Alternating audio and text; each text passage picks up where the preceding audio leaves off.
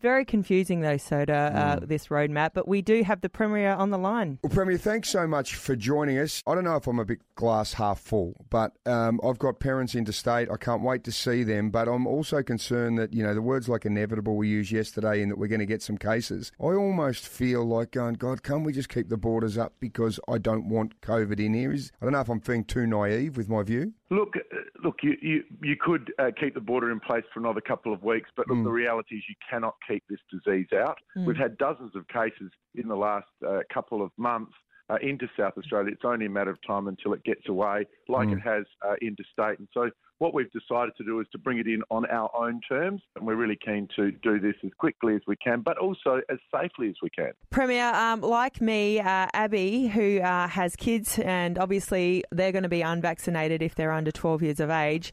They're probably most likely going to get COVID, given that they're unvaccinated. Who who's going to support the parents that can't afford to keep their kids at home? Um, we know um, that there will be some children that get infected with the disease. They will need to do 14 days of isolation. So, look, you're right. It is going to be a burden. We're hoping that the federal government make a, a decision as quickly as possible. Um, for those kids who come into close contact, maybe at school, uh, with somebody, they will need to do the quarantine uh, as directed as well, but it won't affect the parents. So parents that are fully vaccinated won't need to uh, fully isolate for those seven or 14 days. Um, Felicity has said, as a mum, I have serious concerns for our little ones. I feel like my ability to protect my sons is being taken away just to open up the borders. I think SA will succumb to unnecessary deaths. How can you comfort Felicity, Premier? Look, I know that there are going to people be people that are anxious, but the reality is we can't keep this disease out forever. We know that, and so what we're doing is making sure that it comes in on our terms. Uh, and I think that look, people need to be a little bit more.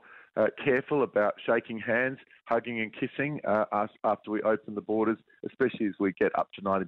But I'm sure that we're going to enjoy a very positive Christmas uh, in South Australia with friends and loved ones who we've been disconnected uh, with for some time, and uh, I'm really looking forward to it. Jenny said that filthy masks being pulled out of people's pockets and worn for a couple of minutes as they walk into restaurant tables, and then they take them off. So, is this a waste of time, and when will we stop wearing masks? I hope we're going to remove those masks as quickly as possible. But in these early days of opening the state borders, we will get cases coming in, Jenny, and we want to make sure that we put as few people into quarantine as possible, especially in the lead up to Christmas. So they're here for another uh, couple of weeks at least. Uh, but I'm with you. I want to get rid of them as quickly as we possibly can. Premier Kerry has asked, why now? Why not just wait till Christmas is over so that no one's going to be in any type of quarantine or isolation, that they can actually spend Christmas together? We've done so well. Why not just wait till Christmas is over? Look, it's a good question, and it's always a balancing act. But look, there are a lot of people that are anxious, fair enough, but there are also a lot of people that are relieved that they're going to be able to see their family uh, and their friends from interstate coming into Adelaide, or maybe going and visiting them interstate and then coming back to Adelaide without having to do 14 days of quarantine. So we've got to open up at some point. Professor Spurrier has made it really clear that 80% uh, fully vaccinated 16 and over is the time to do it.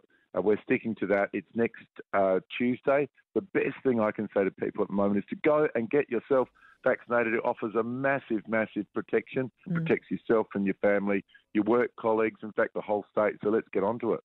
Uh, Premier Jade has said if it's now a free for all letting visitors in, why are private household numbers capped coming into Christmas? So it's definitely not a free for all. The only people that can come into South Australia are who are people who are fully vaccinated. So it's definitely not a free for all. And as we've Yep. already talked about, we will still be putting people into quarantine that become infected. Premier, a lot of people have uh, loved ones internationally. I know we're at 80% uh, as of, in, well, in a couple of weeks.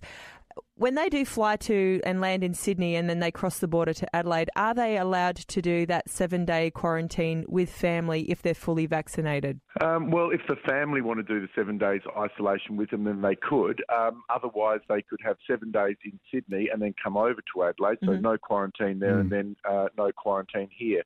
Look, we are got, we're moving from 14 days at the moment down to seven on the 23rd.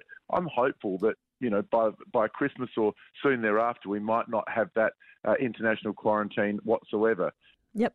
Right. Okay. Well, that's positive, isn't it? Yeah. Uh, Premier, thank you so much for joining us uh, and appreciate you uh, answering the questions of our listeners. Thanks, guys. Have a great day. Aaron Phillips and Soda in the morning. Adelaide's number one breakfast show. Mix 102.3.